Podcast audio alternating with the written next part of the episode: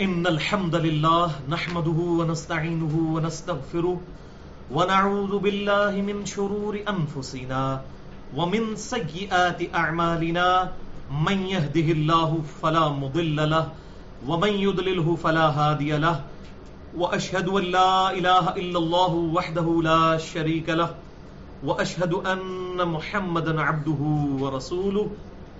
أما بعد فإن خير الحديث كتاب الله وخير الهدي هدي محمد صلى الله عليه وآله وسلم وشر الأمور محدثاتها وكل محدثة بدعة وكل بدعة ضلالة وكل ضلالة في النار. أعوذ بالله السميع العليم من الشيطان الرجيم من همزه ونفه ونفثه. بسم الله الرحمن الرحيم. رب شرح لي صدري ويسر لي أمري وحلل عقدة من لساني يفقه قولي. بسم الله الرحمن الرحيم إن الله وملائكته يصلون على النبي يا أيها الذين آمنوا صلوا عليه وسلموا تسليما اللهم صل على محمد وعلى آل محمد كما صليت على إبراهيم وعلى آل إبراهيم إنك حميد مجيد اللهم بارك على محمد وعلى آل محمد. كما باركت على إبراهيم وعلى آل إبراهيم إنك حميد مجيد. الحمد للہ آج تیرہ جون دو ہزار پندرہ کو ہفتے کے دن، قرآن class number one seventy nine میں، ایک سو اناسی میں، ہم انشاءاللہ اللہ تعالی سورت النحل کی آیت نمبر اٹھائیس سے لے کر چونتیس تک کور کریں گے۔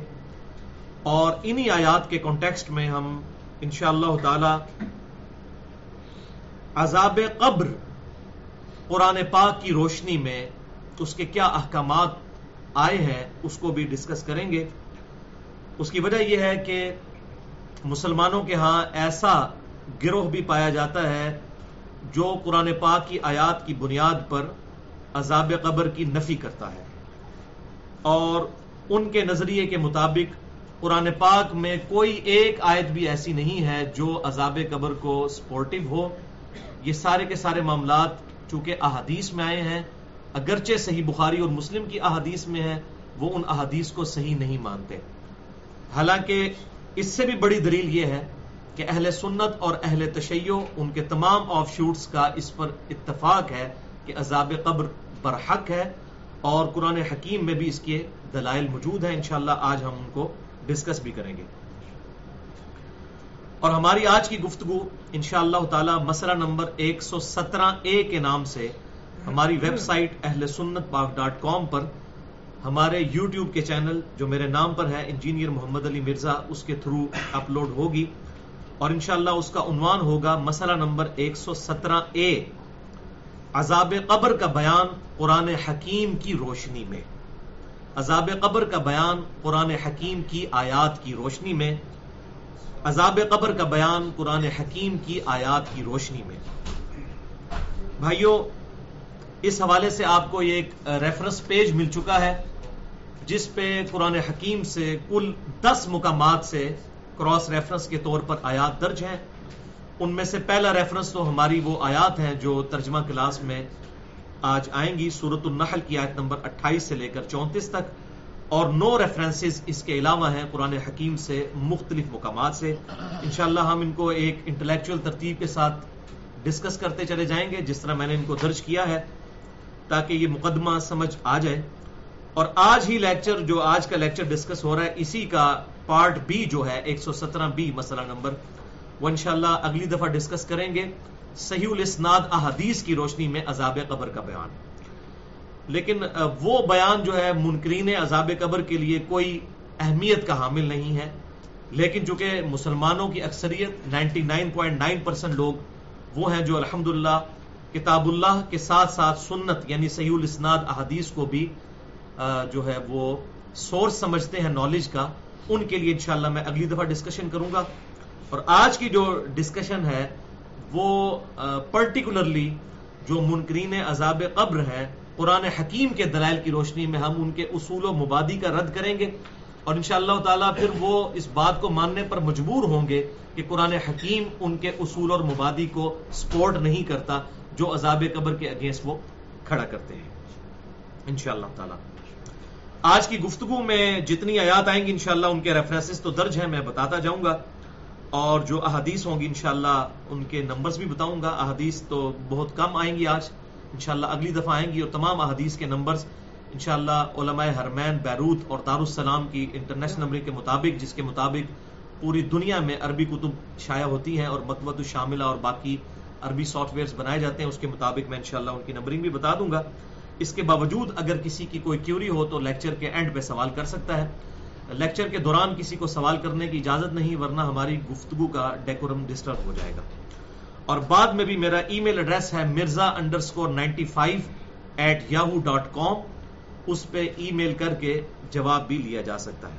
تو اللہ کا نام لے کر شروع کرتے ہیں۔ سورت النحل کی آیت نمبر 28 سے لے کر 34 تک۔ اعوذ باللہ السمیع العلیم من الشیطان الرجیم۔ من حمزه ونفخه ونفثه بسم اللہ الرحمن الرحیم۔ سورت النحل، آیت نمبر 28 سے لے کر 34 تک کل سات آیات۔ آپ کا جو ریفرنس پیج میں نے دیا ہے، اس پہ یہ پہلا ریفرنس ہے سورت النحل، آیت نمبر 28 سے لے کر 34 تک۔ الذین تدوفاہم الملائکہ۔ اب یہ جو اللہ تعالیٰ کے مجرم لوگ ہیں اور اللہ تعالیٰ کے انکاری لوگ ہیں یا اللہ کو تو مانتے ہیں، لیکن اس کی نہیں مانتے۔ ان کے کانٹیکس میں گفتگو جاری ہے کہ یہ لوگ ایسے ہیں اللہ دینا تدوفاہم الملائکہ، کہ جب فرشتے ان پر موت تاری کرتے ہیں، ان کی روحوں کو قبض کرتے ہیں، ظالمی انفسہم، تو وہ اس حال میں ہوتے ہیں کہ وہ اپنی جان پر ظلم کر رہے ہوتے ہیں۔ اللہ کے باغی اور نافرمان ہوتے ہیں۔ اس حال میں فرشتے ان کی روح نکالتے ہیں۔ بولے آزب اللہ تعالی۔ تو ان پر کیا کیفیت تاری ہوتی ہے؟ فَأَلْقَبُ السَّلَمْ۔ تو وہ سر تسلیم خم کرتے ہیں فرشتوں کے سامنے، اگر تو سکتے نہیں ہیں۔ اور کہتے ہیں، ما کننا نعمل من سوء۔ کہ ہم آج سے پہلے کوئی برا کام نہیں کرتے تھے۔ اب جب ان کو اپنی موت نظر آتی ہے سامنے اور عذاب کے فرشتے نظر آتے ہیں تو اپنا کانفیڈنس لوز کر جاتے ہیں۔ یہ تو انشاءاللہ میں اگلی دفعہ احادیث کی روشنی میں بتاؤں گا کہ وہ حالت کیا ہوتی ہے۔ نیک آدمی کے پاس فرشتے کس حال میں آتے ہیں اور بد آدمی کے پاس؟ بولے باللہ تعالیٰ، کس شکل میں فرشتے آتے ہیں؟ موت کے وقت یہ سٹیٹس بالکل کلیئر ہو جاتا ہے کہ میرے ساتھ بننے کیا والا ہے۔ تو اس وقت جو مجرم لوگ ہیں، وہ کانفیڈنس لوز کر جاتے ہیں۔ تو وہ فرشتوں سے کہتے ہیں، دیکھو دیکھو، ہم نے کوئی جرم نہیں کیا، ہم کوئی برے کام نہیں کرتے تھے۔ یہاں پر بھی جس نے جرم کیا ہوتا ہے، جب اس کی پکڑ آتی ہے نا، تو وہ اپنے جرم سے ہی منکر ہو جاتا ہے، انکار کرنے والا بن جاتا ہے۔ تو یہ جو مجرم لوگ ہیں، وہ کہیں گے، ہم تو کوئی جرم نہیں کرتے تھے اور سر تسلیم خم کر دیتے ہیں فرشتوں کے سامنے۔ بلا، ان اللہ علیم بما کنتم تعملون۔ کیوں نہیں؟ بے شک اللہ تعالی علم والا ہے اور جانتا ہے جو کچھ تم امال کیا کرتے تھے۔ فرشتے کہتے ہیں، کس کو دھوکہ دے رہے ہو؟ انہو علیم بذات الصدور وہ اللہ جو کہ سینوں کے چھپے ہوئے رازوں کو بھی جاننے والا ہے جس نے ٹائنیز ڈیٹیل تک ہر مخلوق کا ڈیٹا اپنے پاس پہلے ہی لوہے محفوظ میں لکھ لیا ہے۔ ایسا ڈیوائن اس کا نالج اور پرفیکٹ نالج ہے اس کو دھوکہ دینا چاہتے ہو؟ اور یہ کہہ رہے ہو کہ ہم کوئی برے امال نہیں کیا کرتے تھے۔ فدخلوا ابواب جہنم خالدین فیہا۔ پس داخل ہو جاؤ جہنم میں، ان کے دروازے میں، ان کے دروازے کھول دیے جائیں گے ان کے لیے اور کہا جائے گا، داخل ہو جاؤ ان میں اور ہمیشہ ہمیش رہو اس میں۔ فلا بئسل فلا بئس مثول متکبرین تو کیا ہی برا ٹھکانہ ہے تکبر کرنے والوں کا، حق سے اناد کرنے والوں کا، حق کو جٹلانے اور ٹکرانے والوں کا۔ بولے باللہ تعالی۔ یعنی مرتے ہی نزا کے عالم میں ہی فرشتے کہیں گے، آ جاؤ عذاب کی طرف۔ لہذا اصول اور مبادی ٹوٹ گیا منکرین عذاب قبر کا، جو کہتے ہیں کہ آخرت میں عذاب ہوگا۔ یہ تو موت کے وقت کہا جا رہا ہے کہ ویلکم کیا جا رہا ہے، اب تمہیں اس عذاب کی طرف۔ باقی ڈیٹیل انشاءاللہ اگلے کراس ریفرنسز میں آئے گی۔ یعنی موت کے وقت ان کو یہ مجدہ سنایا جاتا ہے کہ بچوں جی ہوں تیار ہو جاؤ۔ گھنٹی لگنی لگی ہے تھوڑی کیا ہی برا ٹھکانہ ہے تکبر کرنے والوں کا جو حق سے اناد کیا کرتے تھے۔ صحیح بخاری اور مسلم کی متفق انہوں نے حدیث ہے، جس کا مفہوم کچھ یوں ہے کہ آپ صلی اللہ علیہ وسلم نے فرمایا کہ جس پر موت تاری ہو گئی تو اس کی قیامت قائم ہو گئی مرتے ہی قیامت قائم ہوگی اس شخص کے لیے۔ یعنی آخرت تو اس کی شروع ہو گئی نا، مرنے کے ساتھ ہی۔ اس لیے دیکھیں کیا پرفیکٹ دعا ہمیں سکھائی گئی ہے سورت البقرہ میں اور بخاری اور مسلم کی متفق علیہ حدیث ہے امام کائنات سید الاولین والآخرین شفیع المذنبین، رحمت للعالمین سیدنا و مولانا امام اعظم محمد رسول اللہ صلی اللہ علیہ وآلہ وسلم۔ انس ابن مالک کہتے ہیں کہ آپ صلی اللہ علیہ وسلم کوئی اور دعا مانگے یا نہ مانگے آپ کی اکثر دعا ہوا کرتی تھی، اللہم ربنا آتنا فی الدنیا حسنہ وفی الاخرت حسنت وقنا عذاب النار۔ اے ہمارے رب، اے اللہ ہمیں اس دنیا میں بھی بھلائیاں عطا فرما اور آخرت میں بھی بھلائیاں عطا فرما اور آخرت کی سب سے بڑی بھلائی وقینا عذاب النار، ہمیں آخرت کے عذاب سے بچا لے تو دنیا میں بھی بھلائیاں اور آخرت میں بھی، اور آخرت کی بھلائی میں قبر کی بھلائی بھی شامل ہے اور پولیسرات کی بھلائی بھی شامل ہے، میزان عمل کی بھی بھلائی شامل ہے، لہذا یہ جو علماء نے مولویوں نے اپنی طرف سے یہ دعا جوڑ دی ہے واقعہ عذاب القبری واقعہ عذاب الحشری واقعہ عذاب المیزان یہ بالکل فیبریکیٹڈ بات ہے۔ ان بچاروں کا نالج بڑا لمیٹڈ ہے۔ ان کو پتہ نہیں ہے کہ آخرت میں قبر، حشر اور میزان عمر اور پولیسرات سب داخل ہے ہمارے محبوب صلی اللہ علیہ وسلم کی دعا بڑی جامع ہے۔ ربنا آتی فی دنیا حسنا وفی الاخرت حسنت وقنا عذاب النار۔ یہ بڑی پرفیکٹ دعا ہے۔ اس لیے آپ دیکھیں سن نبی دعود میں صحیح حدیث ہے کہ آپ صلی اللہ علیہ وسلم طواف کعبہ میں صرف ایک ہی دعا مانگتے تھے، وہ بھی رکن یمانی سے لے کے حجر اسود تک۔ وہ مستجاب دیوار کے سامنے سے گزرتے ہوئے وہ یہی دعا تھی، ربنا آتینا فی الدنیا حسنا وفی الاخرت حسنت وقنا عذاب النار۔ یعنی یہ پرفیکٹ دعا ہے، اس کے اندر سب کچھ شامل ہے۔ اور صحیح مسلم کی ایک حدیث ہے بڑی زبردست، جو میں نے مسئلہ تقدیر میں بھی بیان کی تھی، مسئلہ نمبر 104 اے بی اور سی کے اندر، کہ ایک صحابی جو تھے وہ اتنے بیمار ہوئے کہ بالکل چڑیا کی طرح ان کی حالت ہو گئی، کمزور ہو گئے، ہڈیوں کا ڈھانچہ بن گئے۔ تو آپ صلی اللہ علیہ وسلم ان کی عیادت کے لیے تشریف لائے تو آپ صلی اللہ علیہ وسلم نے فوراً بھانپ لیا بینگ اینڈ انٹلیکچوئل پرسنالٹی آپ نے فرمایا، اور تو اللہ سے کیا مانگتا ہے؟ تو انہوں نے کہا، یا رسول اللہ، میں اللہ سے دعا کرتا ہوں، اے اللہ، جو تو نے مجھے آخرت میں عذاب دینا ہے، دنیا ہی میں دے لے۔ بولے آپ نے کہا، سبحان اللہ اللہ پاک ہے۔ کیا تو اللہ تعالیٰ کے عذاب کو سہنے کی سکت رکھتا ہے؟ تو یہ دعا کیوں مانگتا ہے؟ تجھے تو چاہیے تھا، تو دعا مانگتا، ربنا آتینا فی الدنیا حسنا وفی الاخرت حسنتا وقنا عذاب النار۔ اے اللہ، ہمیں اس دنیا میں بھی بھلائیاں عطا فرما اور آخرت میں بھی بھلائی عطا فرما اور سب سے بڑی بھلائی وقنا عذاب النار۔ دوزخ کے آگ کے عذاب سے ہمیں بچا۔ تو آپ نے اس کو یہ دعا تعلیم کی؟ صحابہ کہتے ہیں اس نے وہ دعا مانگنی شروع کی تو چند ہی دنوں میں اس کی صحت بالکل واپس آ گئی۔ الحمدللہ، یہ صحیح مسلم میں حدیث موجود ہے۔ تو یہ ہے اسلام کی تعلیمات۔ اسلام کوئی فنیٹک دین نہیں معذ اللہ استغفر اللہ اسلام بڑا پرفیکٹ دین ہے اور یہ فطرت کے مطابق ہے۔ اس میں کوئی ایگزیجریشن نہیں ہے۔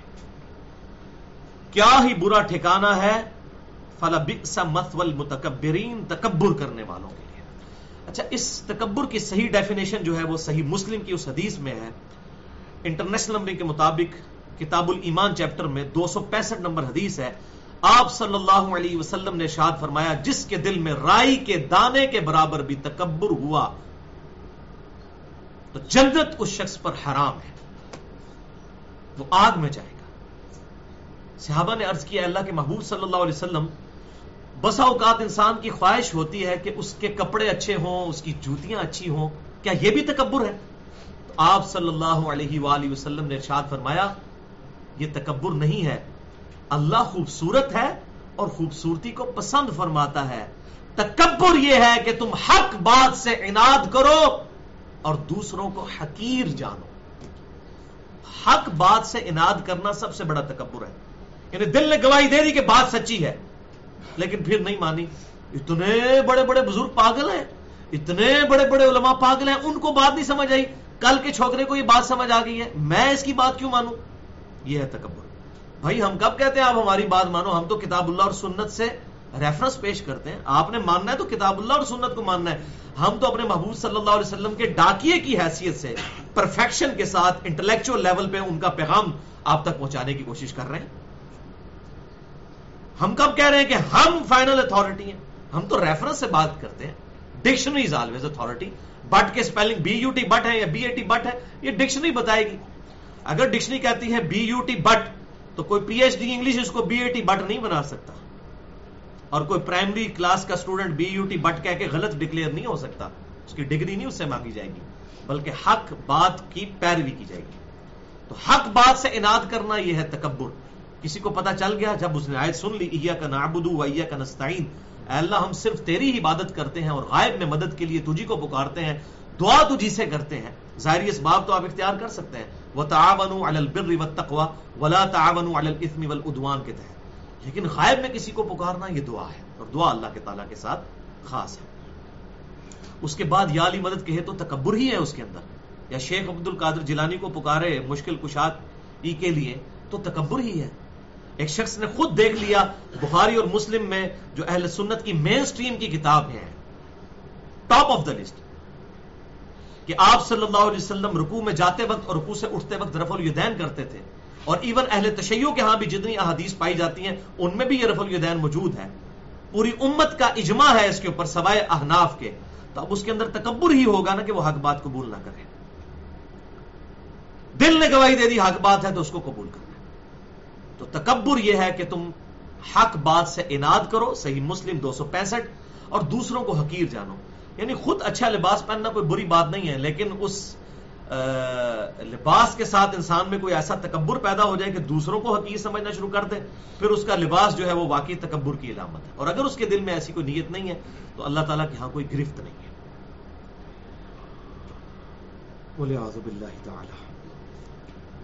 وکیل انزل ربکم۔ اور جب کہا جاتا ہے ان لوگوں سے تو تقوی اختیار کرتے ہیں اپنے رب کا کہ تمہارے رب نے کیا نازل کیا ہے تمہارے لیے۔ قرآن کے بارے میں جب ان سے پوچھا جاتا ہے قالو خیرا، تو وہ کہتے ہیں یہ خیر ہے جو اللہ نے ہمارے لیے نازل کیا کیسی خیر ہے کہ پیپر آؤٹ کر دیا آخرت کا پہلے ہی کہ یہ تمہارے ساتھ ہونے والا ہے۔ للذین احسنوا فی هذه الدنیا حسنا۔ اور یہ وہ نیک لوگ ہیں جن کے لیے دنیا میں بھی بھلائیاں ہیں۔ ولدار الآخرت خیر اور آخرت کا گھر جو ہے وہ تو بہت اچھا ہے ان لوگوں کے لیے جو تقوی اختیار کرنے والے ہیں۔ وَلَنِعْمَ دَارُ الْمُتَّقِينَ۔ اور ضرور متقین کے لیے وہ بڑا خوبصورت ٹھکانہ ہے آخرت۔ جنات عدنی يدخلونها تجری من تحتها الانہار۔ ابھی دیکھ لیں سائملٹینیس کنٹراسٹ چل رہا ہے۔ پہلے دوستیوں کا ذکر ہوا، اب جنتیوں کا ذکر ہے، اور ان کی بھی موت کا وقت آئے گا، اس کا بھی ذکر اسی میں آئے گا۔ جنتیں ہیں ان کے لیے ہمیشہ کے باغ ہیں رہنے کے لیے، تجری من تحتی الانہار۔ ایسی جنتیں جن کے نیچے نہریں بہتی ہوں گی۔ لہم فیہا ما یشاؤن اور اس جنت میں ان کے لیے ہر وہ چیز ہوگی کہ جو وہ خواہش کریں گے۔ جنت میں ہر وہ شے ہوگی جو ان کی خواہش ہوگی۔ یعنی ہر بندے کی خواہش ڈفرنٹ ہوگی۔ ایک ڈاکٹر کی خواہش ڈفرنٹ ہوگی، ایک انجینئر کی خواہش ڈفرنٹ ہوگی، ایک فلاسفر کی خواہش ڈفرنٹ ہوگی۔ اس کے دنیا میں جو اگدے حال نہیں ہوئے ہوں گے، وہ اللہ تعالیٰ سے ڈسکشن کرے گا۔ تو انسان کو اپنے دل میں اچھی اچھی خواہشیں آخرت کے حوالے سے رکھنی چاہیے۔ مثلا میں نے اپنے دل میں خواہش رکھی ہوئی ہے کہ اگر میں جنت میں انشاءاللہ پہنچنے میں کامیاب ہو گیا، انشاءاللہ۔ تو میں اللہ تعالیٰ سے یہ ریکویسٹ کروں گا کہ مجھے اپنے پروفٹ صلی اللہ علیہ وسلم کی پوری زندگی کی ویڈیو دکھائی جائے۔ آپ کی پیدائش سے لے کر آپ کی وفات تک۔ یعنی میری خواہش ہے اللہ تعالیٰ اس خواہش کو پوری کر سکتا کوئی مشکل نہیں اللہ تعالیٰ۔ اس سے بڑی بڑی خواہشات۔ مسئلہ تقدیر اکثر لوگ پوچھتے ہیں میں نے تو بڑی کوشش کی ہے اس کو سمجھانے کی۔ ساڑھے چھ گھنٹے کی گفتگو ہے مسئلہ نمبر ایک سو تین ایک سو چار اے ایک سو چار بی ایک سو چار سی۔ بہرحال کسی خاص حد تک ہی ہم سمجھا سکے ہیں قرآن و سنت کے ڈیٹے کی روشنی میں۔ دو سو آیات کراس ریفرنس کے طور پر میں نے پیش کی ہیں۔ بہرحال پھر بھی چند چیزیں ایسی ہیں جن کا سولوشن ہمارے پاس نہیں ہے۔ ہم مسئلہ تقدیر بھی اللہ تعالیٰ سے ڈسکس کر سکتے ہیں۔ جنت میں پہنچ گئے۔ اور جتنی خواہشات کسی شخص کے لیے ہو سکتی ہیں وہ چیزیں ڈسکس کر سکتا ہے۔ اللہ تعالیٰ اس کی خواہشات کے مطابق اس کو نوازے گا۔ اور یہ حقیقت بات ہے کہ جنت کی نعمتیں ایسی ہیں اور سب سے بڑی جنت کی نعمت جو اللہ تعالیٰ کا دیدار ہے، کہ اس نعمت کے بعد تو شاید ہی کسی نعمت کی تمنا انسان کے دل میں رہ جائے۔ پھر بھی اللہ تعالیٰ نے بونس کے طور پر بے شمار نعمتیں اپنے بندوں کے لیے تیار کر رکھی ہیں۔ اور کسی کو شوق ہو تو صحیح مسلم میں تیسری یعنی آخری جلد کے اندر جنت کا بیان اور اس کی نعمتوں کا بیان والا چیپٹر پڑھ لیں۔ اور اس سے بھی زیادہ ڈیٹیل پڑھنا ہو تو مشکات المصابیح میں، جس کو میں نے انسائکلوپیڈیا آف حدیث ڈکلیئر کیا ہے اہل سنت کی مین سٹریم کی جتنی کتابیں ہیں، کتب ستہ ہوں، بخاری، مسلم، ابو نسائی، ابن ماجہ اور جامعہ ترمزی ان احادیث اور ان کے علاوہ بھی احادیث کی کتابوں سے، تقریباً تیرہ کتابوں سے اس میں جنت سے ریلیٹڈ تمام احادیث ایک انٹلیکچوئل ترتیب کے ساتھ جمع ہے۔ اسی لیے میں نے مشکات میں پورا لیکچر بھی دیا تھا، مسئلہ نمبر 111 بی، مشکات المصابیح کا کمپلیٹ انٹروڈکشن۔ تو مشکات میں آپ جنت کا چیپٹر پڑھ لیں تو انسان کے دل میں خواہش پیدا ہوتی ہے کہ ابھی جنت میں پہنچے لیکن پائی جی اتنا سوکھا کام نہیں ہے۔ اگے وہ گل بھی آ رہی ہے۔ کدالی کا یج اللہ المتقین۔ اللہ تعالیٰ اسی طرح جزا دیتا ہے پرہیزگاروں دودھ پینے والے مجنو نہیں، پرہیزگار۔ پرہیزگار کون ہوتا ہے؟ ڈر جانے والا کون ہوتا ہے؟ جسے یہ پتا ہو کہ میری accountability on the day of judgement ہونے والی ہے۔ قرآن پاک کے لیے بھی ہے نا دل متقین ہے۔ ڈر جانے والوں کے لیے۔ یہ متقین سے یہ نہ سمجھے کہ داڑھی پگڑی کا ذکر ہو رہا ہے، نہیں۔ ڈر جانے والا۔ جس کو یہ بات پتا چل جائے کہ کسی ہستی نے مجھے بغیر میری مرضی کے پیدا کیا ہے اور وہ میرے ساتھ کچھ بھی کرنے پر قادر ہے، وہ ہے اصل میں ڈر جانے والا۔ اف حسب تم انما خلقنا کم آبا وہ ان کم لا ترجعون۔ کیا تم نے یہ گمان کیا کہ ہم نے تمہیں ویسے ہی پیدا کر دیا ہے اور تمہیں لوٹ کے ہمارے پاس نہیں آنا؟ بڑی سیریس کریشن ہے ہیومن بینگ کی پرپز فل کریشن ہے۔ اللہ تعالیٰ کی تخلیق کا کلائمیکس ہے یہ انسان۔ فضول نہیں، ربنا ما خلق تہادا باطلا۔ اللہ، یہ تو نے سب کچھ جو ہے، یہ باطل تو پیدا نہیں فرمایا۔ یہ تو عیب ہے، باطل شے کو بنانا۔ اللہ تعالیٰ تو عیب سے پاک ہے۔ ہر چیز کسی مقصد ہو پوری کائنات اللہ تعالیٰ نے انسان کے لیے پیدا کی اور انسان کو اپنے لیے پیدا کیا۔ وما خلقت الجن والانس الا ليعبدون۔ میں نے جنوں اور انسانوں کو نہیں پیدا کیا، مگر صرف اس لیے کہ وہ میری عبادت کرے اور عبادت ہے اللہ تعالیٰ کی محبت کے ساتھ اس کی اطاعت کرنا۔ صرف نمازیں پڑھنا نہیں، اطاعت ٹوٹل اوبیڈینس گاڈ کی۔ مسجد میں بھی اور مسجد سے باہر بھی، حقوق اللہ بھی اور حقوق العباد بھی۔ یہ ٹوٹل پیکج ہے جو اللہ تعالیٰ نے جس کی بنیاد میں یا الذین آمنوا ادخلوا فی السلم کافہ۔ اے ایمان والو، اسلام میں پورے کے پورے داخل ہو جاؤ ادا تتر تے ادا بٹیر نہیں اللہ نو چاہیے صحیح، دودھ پینے والے مجنو نہیں، بلکہ پریکٹسنگ مسلمان۔ الذین آمنوا وعملوا الصالحات وتواصوا بالحق وتواصوا بالصبر۔ یہ چار شرائط جو پوری کریں گے۔ ایمان لانے والے، نیک امال کرنے والے، اور پھر حق بات کی تلقین کرنے والے۔ خود نہیں نیک امال صرف کریں گے، لوگوں کو بھی نیکی طرف بلائیں گے۔ اور اس کا لازمی نتیجہ ہے کہ پھر صبر کی تلقین بھی کرنی پڑے گی۔ حق بات جب آپ بیان کریں گے تو پھینٹی سے پائی جی لگے گی، سیدھی جی گل ہے۔ یہ ہو ہی نہیں سکتا پھینٹی نہ لگے۔ پھر صبر کی تلقین بھی کرنی ہوگی یہ چار ہے ڈیٹم لیول ہے کامیابی کے لیے۔ ایٹ لیسٹ دروشی پڑھ لیں۔ اللهم صل على محمد وعلى ال محمد كما صليت على ابراهيم وعلى ال ابراهيم انك حميد مجيد اللهم بارك على محمد وعلى ال محمد۔ كما باركت على ابراهيم وعلى ال ابراهيم انك حميد مجيد. كذلك يجزي الله المتقين. اور یوں ہی اللہ تعالی جزا دیتا ہے پرہیزگاروں کو، ڈر جانے والوں کو، جو واقعی یہ بات سمجھ لیں کہ ہمیں، ہماری مرضی کے بغیر جس نے پیدا کیا، وہ ہمارے ساتھ کچھ بھی کرنے پر قادر ہے۔ اب ان لوگوں کی جب موت کا وقت آئے گا، ایمان والوں کی تو کیا حالت ہوگی؟ اللہ دینا کہ جب فرشتے ان کی روح قبض کر رہے ہوں گے تو یہ بین تو وہ پاک صاف ہوں گے، شرک سے پاک ہوں گے۔ باقی گناہوں سے تو ہنڈریڈ پرسینٹ کو پاک نہیں ہو سکتا۔ شرک سے پاک ہوں گے امال میں بھی کافی حد تک تطہیر ہوگی۔ باقی اللہ تعالیٰ موت کی تکلیف کے باعث ان سے باقی تکلیفیں بھی دور کر دے گا۔ اس حال میں یقولون سلام علیکم۔ اور فرشتے ان کو کہہ رہے ہوں گے، سلامتی ہو تم پر۔ ادھر سے ہی دیکھیں۔ بالکل ڈائریکشن کلیئر ہو جائے گی کہ اب میں نے کدھر جانا ہے۔ موج لگ جائے گی جناب، موت کے وقت ہی۔ سلام علیکم۔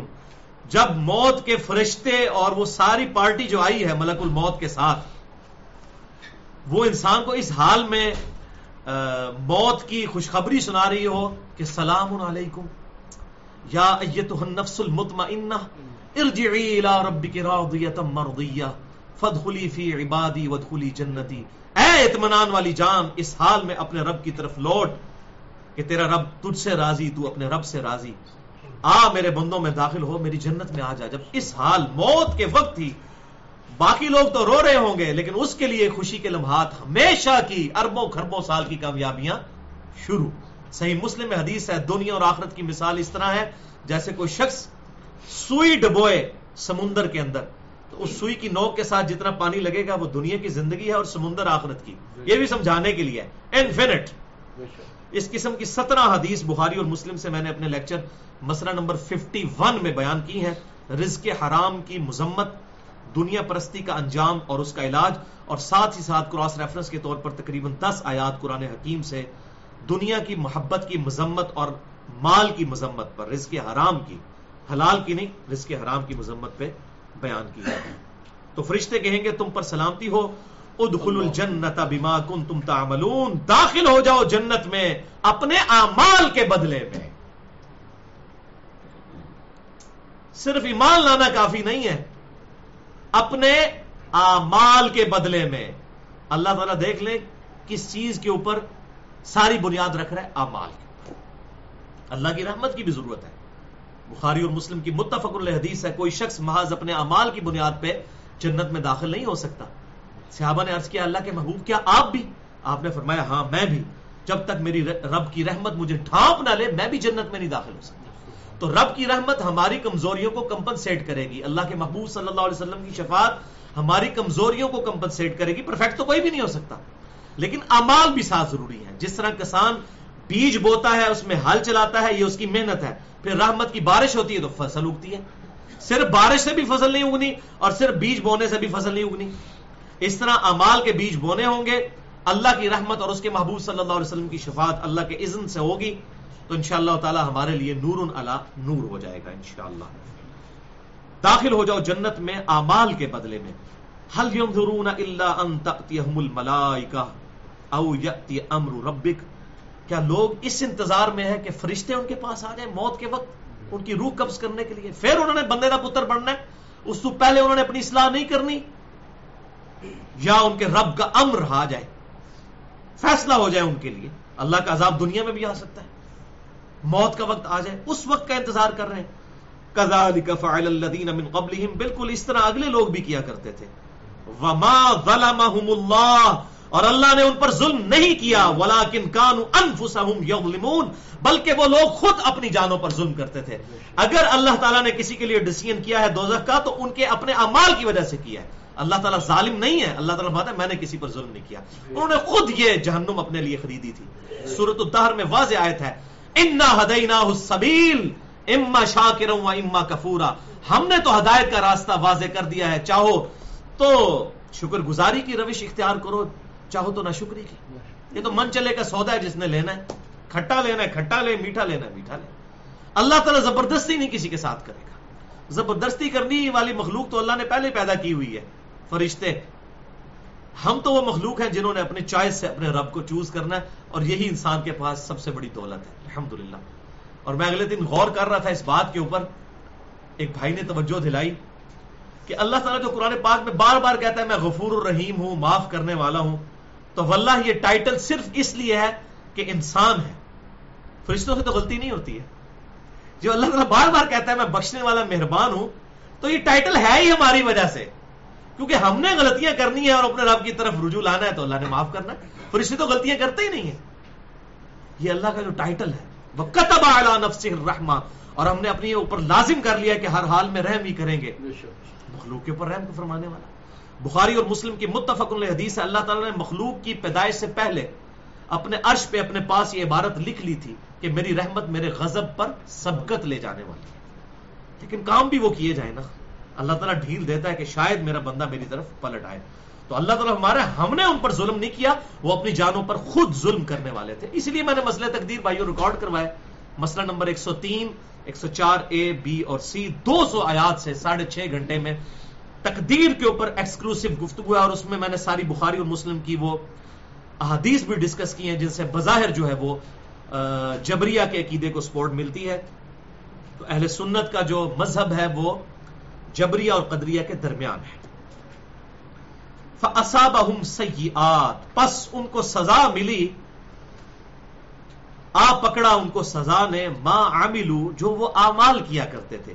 وحاق بهم ما كانوا به يستهزئون اور آ گھیرا ان کو اس عذاب نے جس کا وہ مذاق اڑایا کرتے تھے۔ موت کے وقت ہی ان پر عذاب آ گیا۔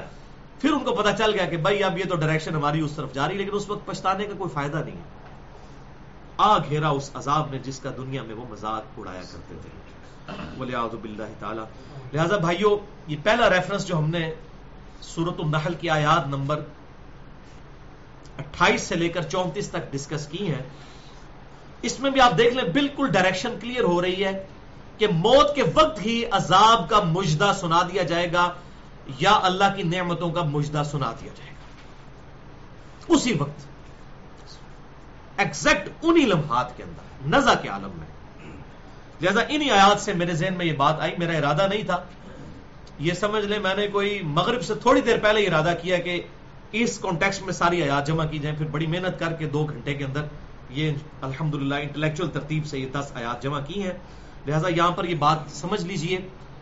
بھائیو، قرآن حکیم کی روشنی میں اللہ تعالی کے عذاب کی کل چار قسطیں ہیں، چار اقساط ہیں۔ چار پورشنز میں اللہ تعالیٰ کا عذاب نازل ہوتا ہے۔ بلیاد باللہ تعالیٰ اپنے نافرمان بندوں کے اوپر۔ نمبر ایک، اس دنیا کی زندگی میں عذاب آ جاتا ہے اللہ تعالیٰ کی طرف سے۔ دنیا کی زندگی میں بھی اللہ تعالیٰ عذاب نازل فرما دیتا ہے قرآن حکیم کی روشنی میں۔ آج ہماری پوری ڈسکشن قرآن پاک کے حوالے سے احادیث انشاءاللہ اگلی دفعہ ڈسکس کریں گے عذاب قبر کے حوالے سے۔ تو عذاب کی پہلی قسط اس دنیا کی زندگی میں قرآن حکیم کی روشنی میں وہ آیات بھی انشاءاللہ ہم ڈسکس کریں گے۔ دنیا میں آتی ہے پہلی قسط اللہ تعالی کے عذاب کی۔ دوسری قسط اس قرآن کی روشنی میں موت کے وقت۔ اس کی ہلکی سی جھلک تو ہم نے سنی۔ دھمکیوں کی شکل میں اگلی آیات آئیں گی کہ موت کے وقت منہ اور پیٹ پر تھوڑے مارتے ہیں فرشتے۔ نزا کے عالم میں۔ باللہ تعالی۔ وہ دوسری عذاب کی قسط آتی ہے قرآن حکیم کی روشنی میں اللہ کے نافرمان بندوں پر۔ تیسری عذاب کی قسط آئے گی قبر کے اندر۔ انشاءاللہ اس کی دلیل بھی قرآن حکیم کی روشنی میں ہم ڈسکس کریں گے اور احادیث میں تو ڈیٹیل سے بخاری و مسلم میں پورے پورے چیپٹرز ہیں۔ اہل سنت کے ہاں بھی، اہل تشیعوں کے ہاں بھی موجود ہیں۔ اور چوتھی قسط ہے بھائیو الٹیمیٹ قسط، وہ آخرت کا عذاب ہے۔ دو کا۔ اس پہ تو پوری انسانیت کا اجماع ہے۔ صرف مسلمانوں کا نہیں، پوری انسانیت کا۔ Accountability of the day of judgement قیامت کے دن کی جواب دہی اور آخرت کا الٹیمیٹ عذاب بولے اعوذ باللہ تعالی. اللہم اجرنا من النار. اللہم اجرنا من النار. اللہم اجرنا من النار. اللہم من نحییته منا فاحیه علی الاسلام ومن توفیته منا فتوفه علی الایمان. اللہم ربنا آتنا فی الدنیا حسنہ وفی الاخرت حسنة وقنا عذاب النار. یہ آپ صلی اللہ علیہ وسلم کی سنت مبارکہ ہے. بخاری اور مسلم میں کتنی حدیث ہیں کہ جب اس طرح کی آیات آتی تھی تو اللہ کے محبوب صلی اللہ علیہ وسلم فوراً دعائیں کرنا شروع کر دیتے تھے۔ ایون اپنی نفلی نمازوں میں بھی دعائیں شروع کر دیتے تھے اسی وقت جب اس قسم کی آیات ڈسکس ہوتی تھی۔ تو بھائیو، یہ جو چار اقساط ہیں، عذاب کی نمبر ایک دنیا کی زندگی میں، نمبر دو موت کے وقت، نمبر تین قبر میں اور نمبر چار آخرت میں۔ انہی کے کانٹیکس میں اگلے ریفرنسز ہیں۔ ریفرنس نمبر ٹو سورہ السجدہ کی آیت نمبر ٹوینٹی ون اس ثبوت میں کہ دنیا کی زندگی میں بھی اللہ تعالی کی طرف سے عذاب آتا ہے۔ وَلَنُذِيقَنَّهُم مِنَ الْعَذَابِ الْأَدْنَى دُونَ الْعَذَابِ الْأَكْبَرِ۔ اور ہم ضرور مزہ چکھائیں گے ان کو دنیا کی زندگی میں بھی اس آخرت کے بڑے عذاب سے پہلے۔ لعلہم یرجعون تاکہ یہ ہماری طرف پلٹ آئیں۔ دنیا میں تکلیفیں اللہ تعالیٰ کی طرف سے عذاب اس لیے آتے ہیں کہ انسان تکلیف میں فوراً اللہ کی طرف مائل ہو تو شاید اس کا قبلہ درست ہو جائے۔ مثال کے طور پر ہمارے جو انٹرنیشنل لیول کے کرکٹر ہیں، سعید انور صاحب، ان کی اگر وہ آٹھ نو سال کی بیٹی کینسر میں مبتلا ہو کر فوت نہ ہوتی، تو شاید وہ اللہ تعالیٰ کو کبھی بھی اس طرح سیریس نہ لیتے۔ ادھر سے ان کی زندگی پلٹی۔ دنیا کی زندگی میں بظاہر ان پہ یہ آزمائش اور عذاب کی شکل میں آیا۔ لیکن ان کے لیے اس میں خیر آیا وہ بیٹی تو انشاءاللہ جنت میں ظاہر ہے کہ وہ حالت بلوغت سے پہلے فوت ہوئی۔ لیکن ان کی زندگی پلٹ۔ ہمارے جو اختلافات ہیں وہ اپنی جگہ۔ لیکن بہرحال انہوں نے ایک زندگی دوسری چھوڑ کر ایک اچھی زندگی کو اڈاپٹ کیا۔ اس طرح جنید جمشید کو دیکھ لیں باقی لوگوں کو دیکھ لیں۔ بس اوقات انسان پہ ایسی تکلیفیں آتی ہیں کہ انسان اللہ کی طرف پلٹ آتا ہے۔ ہمارے اپنے جاننے والوں میں بھی کئی لوگ ہوں گے۔ کسی کا جوان بیٹا فوت ہوا تو کسی کی والدہ فوت ہوئی تو کسی کا بھائی فوت ہوا۔ تو فوراً وہ اللہ کی طرف پلٹ آتے ہیں۔ تو یہ ہے ثبوت سورہ السجدہ آیت نمبر 21 کے دنیا کی زندگی میں بھی عذاب آتا ہے۔ وَلَنُذِيقَنَّهُم مِّنَ الْعَذَابِ الْأَدْنَى دُونَ الْعَذَابِ الْأَكْبَرِ لَعَلَّهُمْ يَرْجِعُونَ۔ ہم بالضرور دنیا کی زندگی میں بھی عذاب کا مزہ چکھائیں گے ان کو اس بڑے دن کے عذاب سے پہلے تاکہ یہ ہماری طرف پلٹ آئیں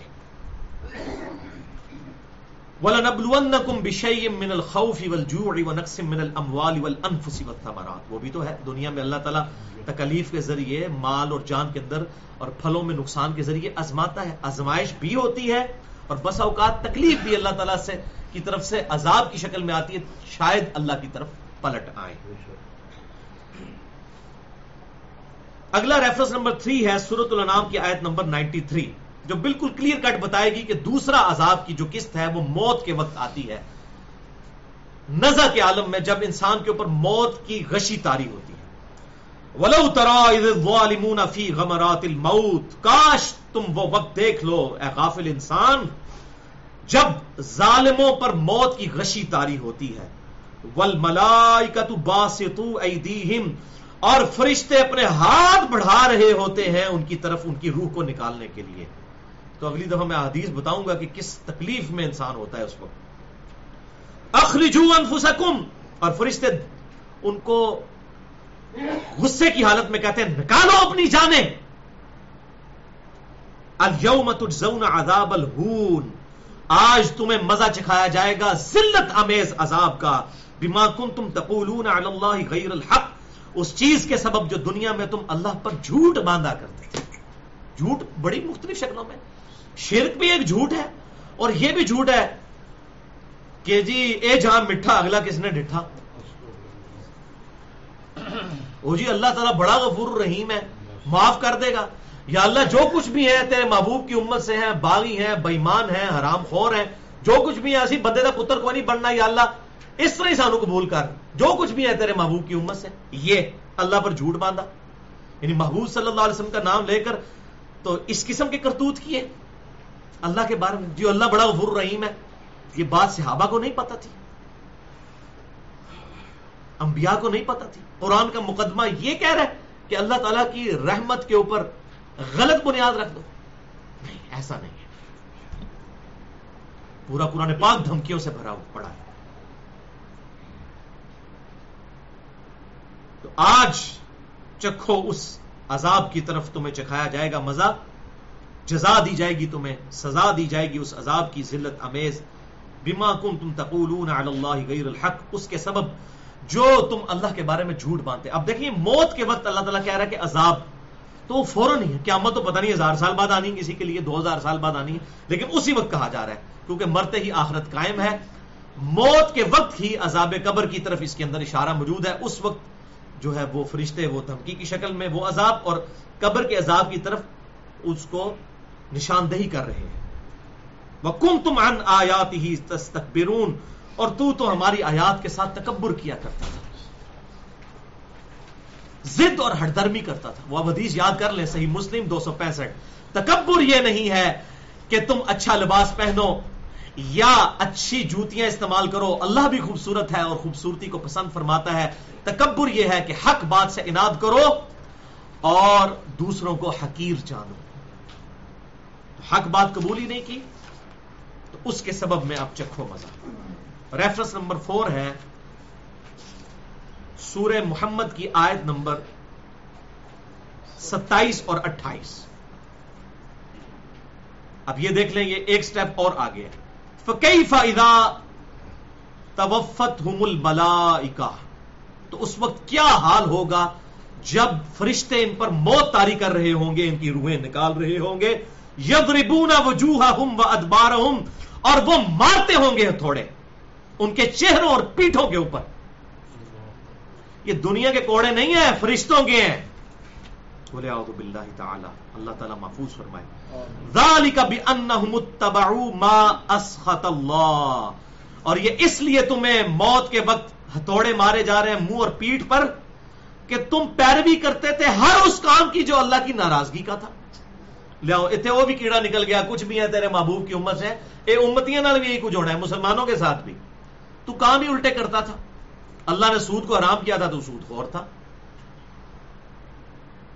اللہ تعالیٰ نے نماز کا سات سو دفعہ سے زیادہ حکم دیا تھا تو بے نمازی تھا اللہ تعالیٰ نے ماں باپ کے ساتھ حسن سلوک کا حکم دیا تھا تو ماں باپ کا نافرمان تھا ہر وہ کام کرتا تھا جو اللہ کو ناراض کرے۔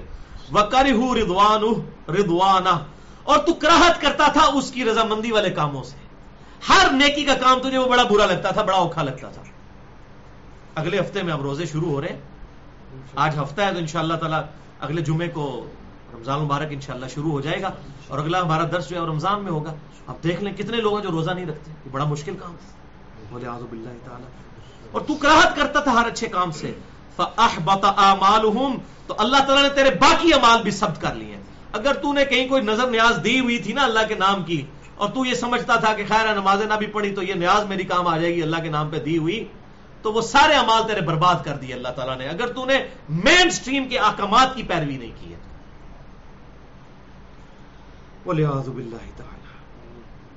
ریفرنس نمبر فائیو سورت الانفال، آیت نمبر پچاس اور اکاون۔ بہت سخت آیات ہے ولو ترا اذ يتوفى الذين كفروا۔ کاش ہے انسان تو وہ وقت دیکھ لے جب کافروں کی موت کا وقت قریب۔ اب یہ کافر کا ترجمہ مولوی والا نہیں کرنا۔ کافر سے جارج بش یا کلنٹن نہ ذہن میں آ جائے۔ کفر کہتے ہیں نافرمانی کرنے والے کو، انکار کرنے والے کو۔ عقیدے میں انکار کرے چاہے امال میں۔ لہذا اس کی اپروپریٹ ٹرانسلیشن بنے گی۔ کاش انسان تو وہ وقت دیکھ لے کہ ان لوگوں کی روح جب قبض کی جائے گی جو اللہ تعالیٰ کے احکامات کی پیروی نہیں کرتے تھے، نہ عقیدوں میں، نہ امال کے اندر۔ دیکھیں، اللہ تعالیٰ وہ ویڈیو پہلے ہی دکھا رہا ہے آپ کو۔ اتنا غفور رحیم ہے۔ مجھ پر کتنا احسان ہے کہ مجھے وہ منظر پہلے ہی دکھا رہا ہے تاکہ میں اپنی اصلاح کر لوں۔ الملائکت یضربون وجوہہم۔ فرشتے توڑے مارتے ہوں گے۔ ان کے چہروں پر وہ ادبارہم اور ان کی پیٹھوں پر۔ وضوخ عذاب الحریق اور کہہ رہے ہوں گے چک عذاب آگ کا۔ ذالک بما قدمت ایدیکم اور یہ سزا ہے تیرے ان اعمال کی جو تو نے آگے بھیجے ہیں۔ جس طرح دے پتر جی کرتوت کیتے سن، نہیں نہ او ہو جے اعمال ہن انہاں دی تینوں سزا مل رہی ہے۔ اب یہاں وہ ذکر نہیں آ رہا کہ تو مسلمان تھا یا کافر تھا، جو تو نے امال کیے۔ وَأَنَّ اللَّهَ لَيْسَ بِغُلَّامٍ لِلْعَبِيدِ اور بے شک اللہ تعالیٰ اپنے بندوں پر ظلم کرنے والا نہیں ہے۔ اِنَّا هَدَيْنَاهُ السَّبِيلِ اِمَّا وَإِمَّا كَفُورًا۔ ہم نے تو ہدایت کا راستہ واضح کر دیا ہے۔ تیری مرضی چاہے تو شکر گزاری کی روش اختیار کر چاہے نافرمانی کی۔ وَلِعَاذُ بِاللَّهِ تَعَالَى۔ اب ان آیات سے یہ بات پتہ چل گئی کہ موت کے وقت بھی فرشتے تھوڑے مارتے ہیں۔ تو یہ دوسرے عذاب کی قسط ہے ایک زندگی میں اور موت کے وقت۔ اب اگلے ریفرنس میں عذاب قبر کا بیان آ رہا ہے۔ ویسے تو ان تین آیات کے اندر بھی عذاب قبر کی طرف اشارہ آ گیا۔ جب موت کے وقت مار رہے ہیں اور کہہ رہے ہیں آؤ آگ کی طرف، تو اگلی قسط ریسیو کرو۔ اگلی قسط کہاں پر ہے؟ قبر کے اندر۔ اور یہ عموماً ہم قبر کا لفظ استعمال کرتے ہیں، ورنہ جو ایئر کریش میں مر جائے اس کے لیے قبر وہ ہے۔ کسی کو شیر کھا جائے تو شیر کا پیٹ اس کے لیے قبر ہے، کوئی سمندر میں ڈوب جائے سمندر اس کے لیے قبر ہے۔ عموماً قبر میں دفن کیا جاتا ہے، اس لیے ہم اسے قبر کہتے ہیں، ورنہ تو یہ زاب برزخ ہے۔ اسی زمینی قبر میں ہوتا ہے۔ یہ جہاں پر انسان کی قبر بن جائے۔ اور وہ عذاب قبر کا ذکر ہے سورت المؤمن میں اسے سورہ الغافر بھی کہتے ہیں۔ عرب سے جو قرآن چھپتے ہیں، وہاں پر یہ سورہ الغافر لکھا جاتا ہے۔ اس سورت کے دو نام ہیں۔ سورت المؤمن بھی ہے اور سورہ الغافر بھی ہے۔ الغافر۔ سورت نمبر چالیس ہے قرآن پاک۔ میں اس کی آیت نمبر ہے چھیالیس۔ اللہ تعالیٰ پرٹیکولرلی فرونیوں کا ذکر کر رہا ہے۔ النار یعرضون علیہا غدوا و وہ آگ ہے جس پر فرونیوں کو پیش کیا جاتا ہے صبح اور شام۔ اللہ تعالیٰ فرما رہا ہے مسلسل وہ آگ پر پیش ہو رہے ہیں۔ حالانکہ بھی قیامت تو نہیں آئی، وہ کون سی آگ پہ پیش ہو رہے ہیں؟ مر چکے ہیں وہ۔ مرنے کے بعد کا عذاب ہے ان پر۔ اس کو آپ عذاب قبر کہہ لیں، عذاب برزک کہہ لیں، کوئی سا عذاب کہہ لیں۔ صبح و شام آگ پر فرونی پیش کیے جاتے ہیں۔ اور اسی آیت کو امام بخاری نے بھی عذاب قبر والے باپ کے اوپر ہیڈنگ بنایا قرآن سے، انہوں نے بھی دلیل پکڑی ہے کہ عذاب قبر پہ یہ دلیل ہے۔ وہ یوم تقوم اور جب قیامت آئے گی ادخلو آل فرعون اشد العذاب۔ تو اس وقت فرونیوں کو فرون والوں کو داخل کیا جائے گا بڑے عذاب میں۔ اس کا مطلب بڑا عذاب تو ہونا ہے قیامت کو اس سے پہلے صبح شام کوئی اور عذاب بھی ہو رہا ہے ان کو؟ وہ کون سا عذاب ہو رہا ہے؟ وہ تیسری عذاب کی قسط ہے جو قبر میں ہونی ہے۔ وہ قبر جو ہے وہ ہاتھی اس کا شیر کا پیٹ بھی بن سکتا ہے، وہ قبر جو ہے وہ مٹی کے اندر بھی ہو سکتی ہے، وہ ایئر کریش میں بھی ہو سکتی ہے اور وہ سمندر کے اندر بھی ہو سکتی ہے۔ فرونیوں کو صبح شام آگ پر پیش کیا جاتا ہے۔ اور پھر جب وہ دن آئے گا، قیامت کا تو کہا جائے گا، اب بڑے عذاب کی طرف آؤ۔ تو قرآن بالکل کلیئر کٹ کہہ رہا ہے کہ یہ آخرت کے عذاب سے پہلے بھی یہ عذاب موجود ہے۔ اس میں اس تیسرے عذاب کی دلیل ہے عذاب قبر کی، جو مرنے کے فوراً بعد ہے۔ اور یہ برزخ کا عذاب بھی ہم اسے کہتے ہیں۔ برزخ کا لفظ بھی قرآن میں موجود ہے۔ اور وہی ہے اگلا ریفرنس نمبر سیون سورت المؤمنون، آیت نمبر سو۔ برزخن الا یوم یبعثون اور ان کے مرنے سے لے کر قیامت کے دن تک کے لیے ایک پردہ ہے، برزخ ہے۔ اس دن تک کے لیے جس دن وہ اٹھائے جائیں گے۔ تو مرنے سے لے کر قیامت تک کو اللہ تعالیٰ نے برزخ فرمایا ہے۔ انگلش میں ان سین بیریئر چھپا ہوا پردہ۔ یعنی اگر کوئی قبر میں کوئی ویب کیم فٹ کر دے، کوئی کیمرہ لگا بھی دے، عذاب قبر نہیں ہو دیکھ سکتا بالکل اس طریقے سے جیسا کوئی شخص سویا ہوا ہے اور وہ خواب میں بڑی کوئی ڈرونا خواب دیکھ رہا ہے اور ایک تکلیف سے گزر رہا ہے، اس کے پاس کھڑا ہوا شخص کبھی بھی اس کو محسوس نہیں کر سکتا۔ لیکن وہ پوری کیفیت سے گزر رہا ہوتا ہے۔ تو اللہ تعالیٰ اس بات پر قادر ہے کہ ایک شخص کی لاش اسی طرح پڑی ہے، لیکن اس کو عذاب میں مبتلا کر دے۔ برزک اگر یہ چیزیں دکھا دی جائیں تو صحیح مسلم میں حدیث ہے۔ میں اگلی دفعہ بیان کروں گا، آپ صلی اللہ علیہ وسلم نے فرمایا، میں نے اللہ سے دعا کرنے لگا تھا کہ تمہیں عذاب قبر سنوا دے، لیکن مجھے ڈر ہوا، پھر تم اپنے مردوں کو دفنانا چھوڑ دو گے۔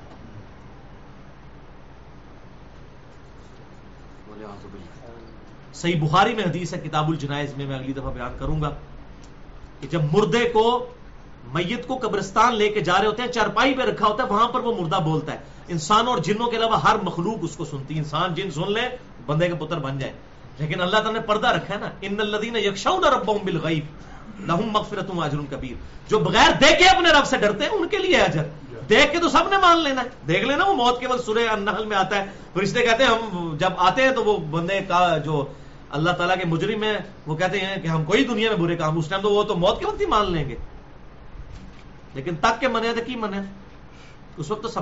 تو صحیح بخاری میں حدیث کہ آپ صلی اللہ علیہ وسلم نے فرمایا، مردہ اس وقت میت پر کلام کرتا ہے، اگر نیک ہوتا ہے تو کہتا ہے، جلدی جلدی مجھے لے جاؤ، میرے مقام کی طرف۔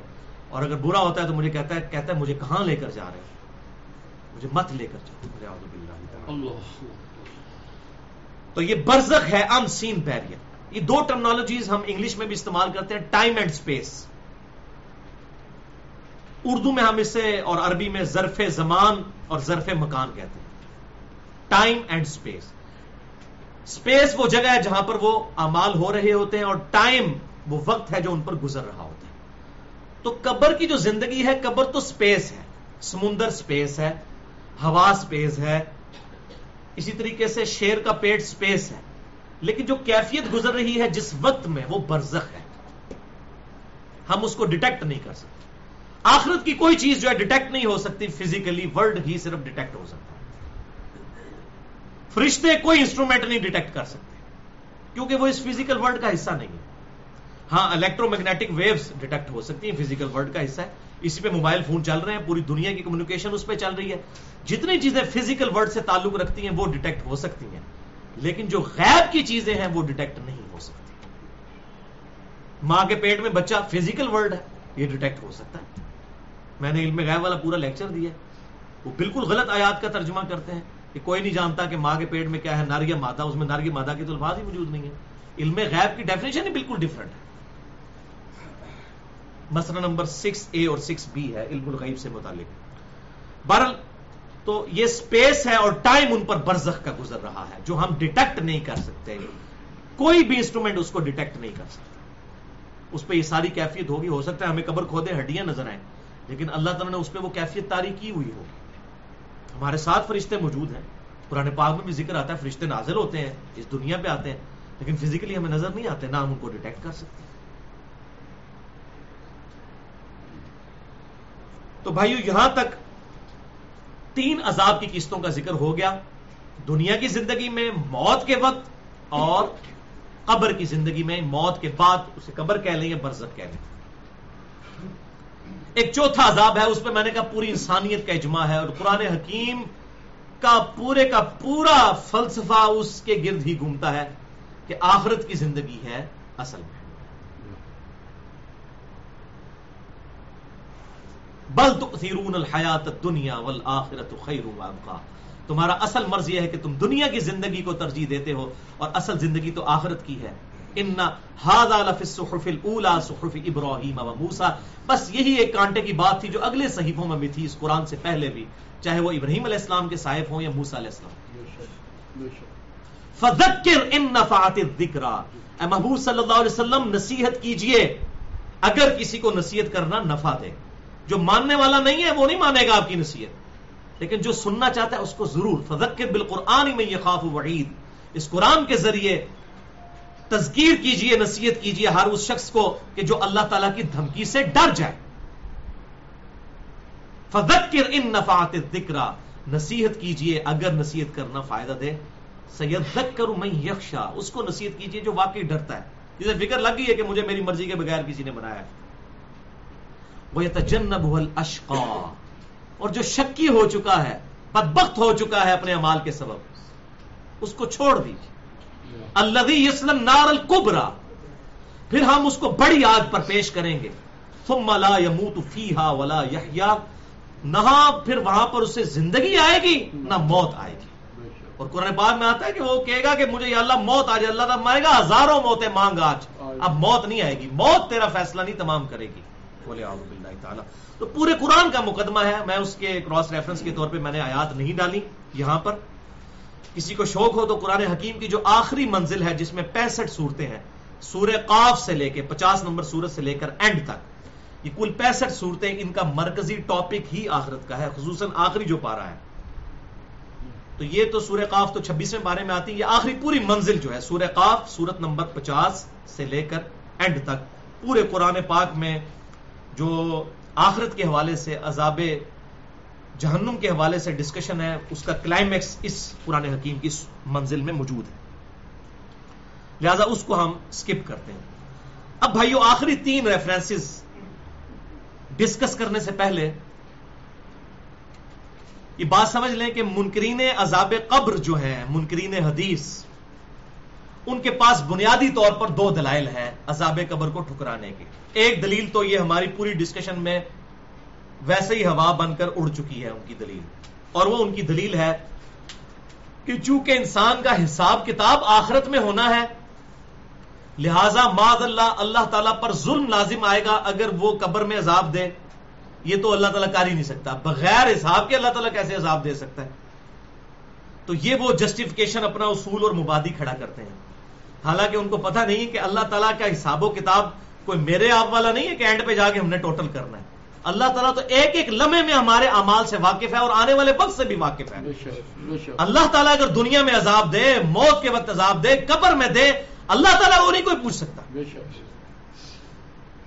جو سورت الانبیاء میں آتا ہے نا کہ اللہ تعالیٰ کو کوئی نہیں پوچھ سکتا اس نے یہ امال کیوں کیے۔ اور اللہ کے علاوہ ہر ہستی سے پوچھا جا سکتا ہے کہ اس نے یہ امال کیوں کیے میں نے مسئلہ تقدیر ایک سو چار اے بی سی میں ڈیٹیل سے اس کو ڈسکس کیا۔ تو بھائی ایک اللہ تعالیٰ کو کیا معذ اللہ استغفر اللہ ضرورت ہے آخرت کا انتظار کرنے کی؟ اللہ تعالیٰ کو تو پتہ ہے، اس نے شاکلہ دیا۔ دنیا میں تو کوئی انسٹرومنٹ کسی کو جج ہی نہیں کر سکتا۔ ایون ہر انسان کے حالات مختلف ہیں۔ اسی لیے قیامت والے دن نیکیاں تولی جائیں گی، گنی نہیں جائیں گی۔ ہو سکتا ہے کہ آپ کی ایک نیکی میری ایک لاکھ میں بھاری ہو جائے۔ یعنی مجھے جو حالات دیے گئے تھے، میں کروڑوں نیکیاں کر سکتا تھا۔ آپ کو جو حالات دیے گئے تھے، اس میں آپ ہزاروں ہی کر سکتے تھے۔ آپ نے وہ کر لی۔ میں کروڑوں نہیں، لاکھوں کر سکا۔ میں ناکام ہو گیا، آپ کامیاب ہو گئے۔ تو یہ تو کوئی حساب رکھ ہی نہیں سکتا، سوائے اللہ کے۔ تو اللہ تبارک و تعالی آخرت کے دن سے پہلے بھی کسی کو عذاب دے تو اس پہ کوئی ظلم لازم نہیں آئے گا۔ اس کے ڈیوائن علم میں تو ہر چیز موجود ہے۔ لہٰذا یہ ان کا اصول اور مبادی ٹوٹ گیا قرآن کی ان آیات کی روشنی میں جو ہم نے ڈسکس کی ہیں کہ اللہ تعالیٰ دنیا کی زندگی میں عذاب دیتا ہے۔ سورہ سجدہ آیت نمبر اکیس ہم نے سن لی۔ اس کے بعد تین ریفرنسز ہم نے سنے۔ سورہ الانام کی آیت نمبر نائنٹی تھری سورہ محمد کی آیت نمبر ستائیس اور اٹھائیس سورت الفال کی آیت نمبر اکاون اور پچاس اور اکاون جس کے اندر کلیئر کٹ آیا کہ موت کے وقت فرشتے تھوڑے مارتے ہیں۔ ابھی آخرت کا تو صاحب ہوا ہی نہیں، کیوں مار رہے ہیں پھر بغیر صاحب کے؟ اس کے بعد پھر سورہ الغافر، جسے سورت المؤمن کہتے ہیں، اس کی آیت نمبر 46 میں کلیئر کٹ آیا کہ فرونی صبح شام آگ پر پیش کیے جا رہے ہیں اور پھر آخرت کے دن بڑے عذاب پر پیش کیے جائیں گے۔ ابھی صاحب ہی نہیں ہوا تو پہلے کیوں ہو رہا ہے؟ تو یہ ان کا اصول اور مبادی ٹوٹ گیا، لہٰذا ان کی یہ دلیل بالکل زیرو سے ملٹیپلائی ہو گئی۔ جو کہتے ہیں کہ جی عذاب اللہ تعالیٰ کیسے دے سکتا ہے؟ تو قرآن حکیم میں تو تضاد نہیں ہے۔ صورت النساء کی آیت نمبر بیاسی ہے۔ اگر یہ قرآن اللہ کے علاوہ کسی اور کی طرف سے ہوتا تو اس میں اختلاف کثیر پاتے کہ آیات ٹکرا رہی ہوتی۔ تو قرآن کی آیات تو نہیں ٹکرا رہی ہیں۔ اصل میں آپ نے مقدمہ ہی غلط سمجھا ہے۔ عذاب کی چار قسطیں ہیں۔ دنیا کی زندگی میں موت کے وقت اور قبر کی زندگی اور پھر آخرت کی۔ تو یہ ان کی ایک دلیل تھی مضبوط جو ٹوٹ گئی۔ اور دوسری دلیل ان کی جو بڑی مضبوط دلیل ہے، اس کو ہم آخری تین آیات کے کانٹیکس میں ڈسکس کریں گے۔ اور وہ ان کی دلیل یہ ہے یہ جو اگلی دو آیات آ رہی ہیں سورت المؤمن کی آیت نمبر گیارہ اور بارہ اور سورت البقرہ کی آیت نمبر اٹھائیس۔ وہ کہتے ہیں کہ قرآن حکیم میں واضح آیا ہے کہ دو زندگیاں اور دو موتیں ہیں۔ اگر ہم قبر کی کوئی زندگی مان لیں، تو یہ تیسری زندگی ہو جائے گی اور یہ قرآن سے ٹکراتی ہے۔ قبر میں انسان کیسے زندہ ہو سکتا ہے؟ قرآن تو کہہ رہے دو زندگیاں اور دو موتیں ہیں۔ حالانکہ ہمارا یہ دعویٰ ہی نہیں ہے کہ قبر میں زندگی وہ والی زندگی ہے جو دنیا کی زندگی ہے۔ دنیا کی زندگی میں تو انسان کو سانس کی ضرورت ہے، قبر کی زندگی کے لیے سانس کی ضرورت نہیں ہے، خون کے چلنے کی ضرورت نہیں ہے۔ وہ تو دنیا کی زندگی میں اسے قیاس ہی نہیں آپ کر سکتے۔ تو کہتے ہیں قرآن حکیم دو زندگیوں اور دو موتوں کی بات کرتا ہے۔ لہذا یہ تیسری زندگی اور تیسری موت ماننی پڑے گی۔ اگر ہم قبر کی زندگی مان لیں تو وہ اس عقیدے کو قرآن پاک کے خلاف سمجھتے ہیں اور معذ اللہ جو لوگ عذاب قبر کا عقیدہ رکھتے ہیں ان کو وہ کافر ڈکلیئر کر دیتے ہیں۔ تو کہتے ہیں کہ قرآن کے منکر ہیں۔ اور خصوصاً یہ دیوبند مکبہ فکر کا جو ایک آف شوٹ ہے مماتی گروپ ان کا ایک آف شوٹ ہے کیپٹن عثمانی گروپ وہ تو کلیئر کٹ اسی کے اوپر انہوں نے کتابیں لکھی ہوئی ہیں۔ اس لیے میں نے مسئلہ حیات النبی میں بھی ان کا رد کیا تھا، مسئلہ نمبر نیو فائیو کے نام سے۔ دو گھنٹے کی گفتگو ہے۔ حیات النبی کے عقیدے سے متعلق فرقہ وارانہ نظریات کا تحقیقی جائزہ۔ اس میں میں نے تمام ایکسٹریمز کا رد کیا ہے۔ حیاتیوں کا بھی، مماتیوں کا بھی اور حق بات بتائیے کہ کیا ہے۔ کتاب اللہ اور سنت کی روشنی میں۔ بہرحال یہ دو آیات ان کی دلیل ہے وہ ہم ڈسکس کرتے ہیں۔ اور آخری آیت ان کی دلیل کا جواب ہے کہ انہوں نے سمجھنے میں غلطی کی ہے۔ ریفرنس نمبر آٹھ ہے سورت المؤمن یا سورت الغافر کی آیت نمبر گیارہ اور بارہ۔ قالوا ربنا امت نتنتین و احییت نتنتین قیامت والے دن کافر کہیں گے، اللہ تعالیٰ کے مجرم لوگ کہیں گے، اے اللہ، اے رب ہمارے، تو نے ہمیں دو دفعہ موت دی اور دو دفعہ زندگی دی۔ فاعترفنا بذنوبنا۔ پس ہم اعتراف کرتے ہیں کہ ہم نے جرم کیا تھا دنیا کی زندگی میں۔ فہل الى خروج من سبیل۔ تو کیا اب یہاں سے بھی نکلنے کا کوئی بندوبست ہو سکتا ہے؟ یعنی دو زندگیاں آئیں، دو موتیں آئیں، اب بھی اس کے بعد بھی اگر کوئی نئی زندگی آنے والی ہے تو ہوں اسی بندے دے پتر بن جانے ہیں۔ بولے آزب باللہ تعالی۔ لیکن بھائیو، جس کی سپلی لگ گئی ایک دفعہ دنیا میں، دنیا کی سپلی تو آپ کلیئر کر سکتے ہیں، لیکن آخرت کے معاملے میں جس کی کمپارٹ آ گئی، یہ سپلی لگ گئی، آخرت میں نہیں کلیئر ہو سکتی۔ تو مجرم لوگ کہیں گے، یا اللہ تو نے دو دفعہ زندہ کیا، دو دفعہ موت دی۔ اب یہاں سے بھی کوئی اگلی سٹیج آنے والی ہے، تو اب ہم کوئی ٹھیک کر لیتے ہیں اپنے آپ کو۔ جس طرح لوگ یہاں بھی کہتے ہیں جی میں پہلے بچیوں کے ہاتھ پیلے ہو جائیں پھر تو میں مسیحی بیٹھا رہا گا۔ میں مسجد تو نکلیں گے ہی نہیں میں تو بس زان بھی میں ہی دیا کروں گا۔ ظاہر ہے جی تو پھر گھر لے ٹھڈے مار کے ویسے ہی کاٹ دیں گے تو یہی کام ہی کرنا ہے پھر۔ آج ڈسیزن کرنا ہے۔ لن تنالوا البر حتى تنفقوا مما تحبون۔ تم نیکی کو ہر کس نہیں پہنچ سکتے جب تک کہ اپنی پسندیدہ چیزیں اللہ کی راہ میں قربان نہ کرو۔ سب سے پسندیدہ چیز تو جوانی ہے۔ یہی نہ اللہ کو دی بڑھاپے میں تو بھائی شیر بھی شکار کرنا چھوڑ دیتا ہے۔ در جوانی توبہ کردن شیوائے پیغمبری، اسی لیے کہا جاتا ہے نا۔ یہ تو انبیاء کا طریقہ ہے، جوانی کے اندر اپنے رب کو رسپانس کرنا۔ باللہ تعالی۔ تو یہاں سے نکلنے کی کوئی سبیل ہے؟ اللہ تعالیٰ فرمائے گا، ذالکم بانہ اذا دعی اللہ وحدہ کفرتم۔ یہ عذاب تمہیں اس لیے آیا کہ جب اکیلے ایک اللہ کی طرف تمہیں بلایا جاتا تھا، تم انکار کر دیتے تھے۔ اللہ کی طرف جانے سے انکار کر دیتے تھے۔ اس کو ماننے سے، اس کی ماننے سے، دونوں چیزیں۔ اللہ کو بھی نہیں مانتے تھے یا اللہ کی بھی نہیں مانتے تھے۔ وہ یشر کا بھی اور جب اللہ کے ساتھ اور ہستیوں کو شریک ٹھہرایا جاتا تھا، پھر تم ایمان لے آتے تھے۔ فل حکم اللہ کبیر تو حکم الٹیمیٹ حکم، تو اس اللہ کا ہے۔ جو عالی ہے اور بڑا مرتبے والا ہے۔ آج تو بادشاہت اللہ کی ہے۔ لمن الملک اليوم للہ الواحد القہار۔ آج کے دن کس کی بادشاہت ہے؟ اس اللہ واحد قہار کی۔ یہ بھی صورت المؤمن میں آتی ہے۔ آپ اندازہ کریں، اللہ نے آخرت میں اپنا نام غفور الرحیم نہیں رکھا ہوا۔ القہار، قہر والا۔ بولے باللہ تعالی۔ ڈر جانے کا مقام ہے۔ تو وہ کہتے ہیں، دیکھیں اس میں دو زندگیاں اور دو موتوں کا ذکر آیا، وہ میں بتا بھی دیتا ہوں کون سی دو زندگیاں اور دو موتیں ہیں۔ اس کی بریک اپ جو ہے وہ سورت البکرا میں آیا ہے، آیت نمبر اٹھائیس، آپ کا ریفرنس نمبر نائن، وہ یہ ہے۔ کئی فتق فرون تم کیسے اللہ تعالیٰ کا انکار کر سکتے ہو؟ وکن تم امواتم کہ تم تو مردہ تھے، فاحیاکم، اس نے تمہیں زندگی دی۔ یعنی اللہ تعالیٰ نے ڈورمنٹ پوزیشن میں ہماری روحوں کو سلا دیا تھا۔ جب اللہ تعالیٰ نے پہلی دفعہ ہمیں وجود بخشا روحوں کی فارم میں تو ہم پر موت تاری کر دی۔ وہ ہماری پہلی موت تھی۔ ڈورمنٹ پوزیشن میں کوئی اللہ کی کولڈ سٹوریج ہے، جس طرح کی بھی سٹوریج ہے، وہاں پر اللہ تعالیٰ نے روحوں کو رکھا ہوا ہے۔ ڈورمنٹ پوزیشن میں۔ پہلی دفعہ موت تاری کی۔ کم تم امواتن تم مردہ تھے۔ فاحیاکم ہم نے تمہیں زندگی بخشی۔ یعنی ماں باپ کو ذریعہ بنایا تمہاری زندگی کا، اس دنیا میں تم آئے۔ ثم یمیتکم پھر ہم تمہیں دوبارہ موت دیں گے۔ ثم یحییکم پھر تمہیں دوبارہ زندہ کریں گے آخرت میں۔ اب یہ جو موت ہے دوسری موت اور یہ جو زندگی ہے یہ دوسری زندگی۔ اب آپ کو دو زندگیاں اور دو موتیں سمجھ آ گئی۔ پہلی موت، وہ ڈومنٹ پوزیشن میں انسان کا جانا۔ پہلی زندگی ماں باپ کے ذریعے دنیا میں آنا۔ اور دوسری موت، دنیا کی زندگی گزار کر موت۔ اور دوسری زندگی آخرت میں زندہ اٹھایا جانا۔ اور اس کے بعد پھر ہمیشہ کی زندگی ہے۔ ولیاد باللہ تعالیٰ یا تو دوزخ میں یا انشاءاللہ تعالی جنت میں۔ انشاءاللہ۔ اللہم اجرنا من النار. اللہم اجرنا من النار. اللہم اجرنا من النار. ثم الیہ ترجعون. پھر تمہیں پلٹ کر اسی کی طرف جانا ہے. آخرت میں جب زندہ ہوگے اللہ کے حضور پھر وہ ایک بڑی عدالت لگے گی اس دن فیصلے کا دن ہے. ذالک یوم التغابن. وہ ہے ہار اور جیت کے فیصلے کا دن. جیتا وہ جو اس دن جیت گیا اور ہارا وہ جو اس دن ہار گیا. دنیا کی ناکامی تو بھائی عارضی ہے۔ ایک فٹ پاتھ پہ مرنے والے لاوارس انسان کو بھی وہی کفن ملتا ہے جو ایک بہت بڑے بادشاہ کو ملتا ہے۔ اتنی ہی زمین اسے بھی ملتی ہے اس کو بھی اتنی ملتی ہے۔ دنیا میں دیکھنے میں قبریں اس کی شاید خوبصورت ہوں لیکن اندر قبر کی کیا صورت حال ہے؟ وہ اللہ کو بہتر پتا ہے۔ دنیا میں شاید کسی جماعت کا امیر بھی ہو اور قبر کے عذاب میں مبتلا ہو اور ہو سکتا ہے ایک گمنام قسم کا مسلمان ہو۔ جس نے حلال و حرام کی تمیز کر کے روکی سوکھی کھا کر اپنی زندگی میں اللہ کو جو ہے وہ رسپانس کیا ہو، اللہ نے اس کی جو ہے وہ قبر ستر گز دائیں بائیں آگے پیچھے کھلی کر دی ہو۔ صحیح مسلم میں آتا ہے، جامعہ ترمزی میں آتا ہے، یہ حدیث انشاءاللہ میں اگلی دفعہ ڈسکس کروں گا، انشاءاللہ۔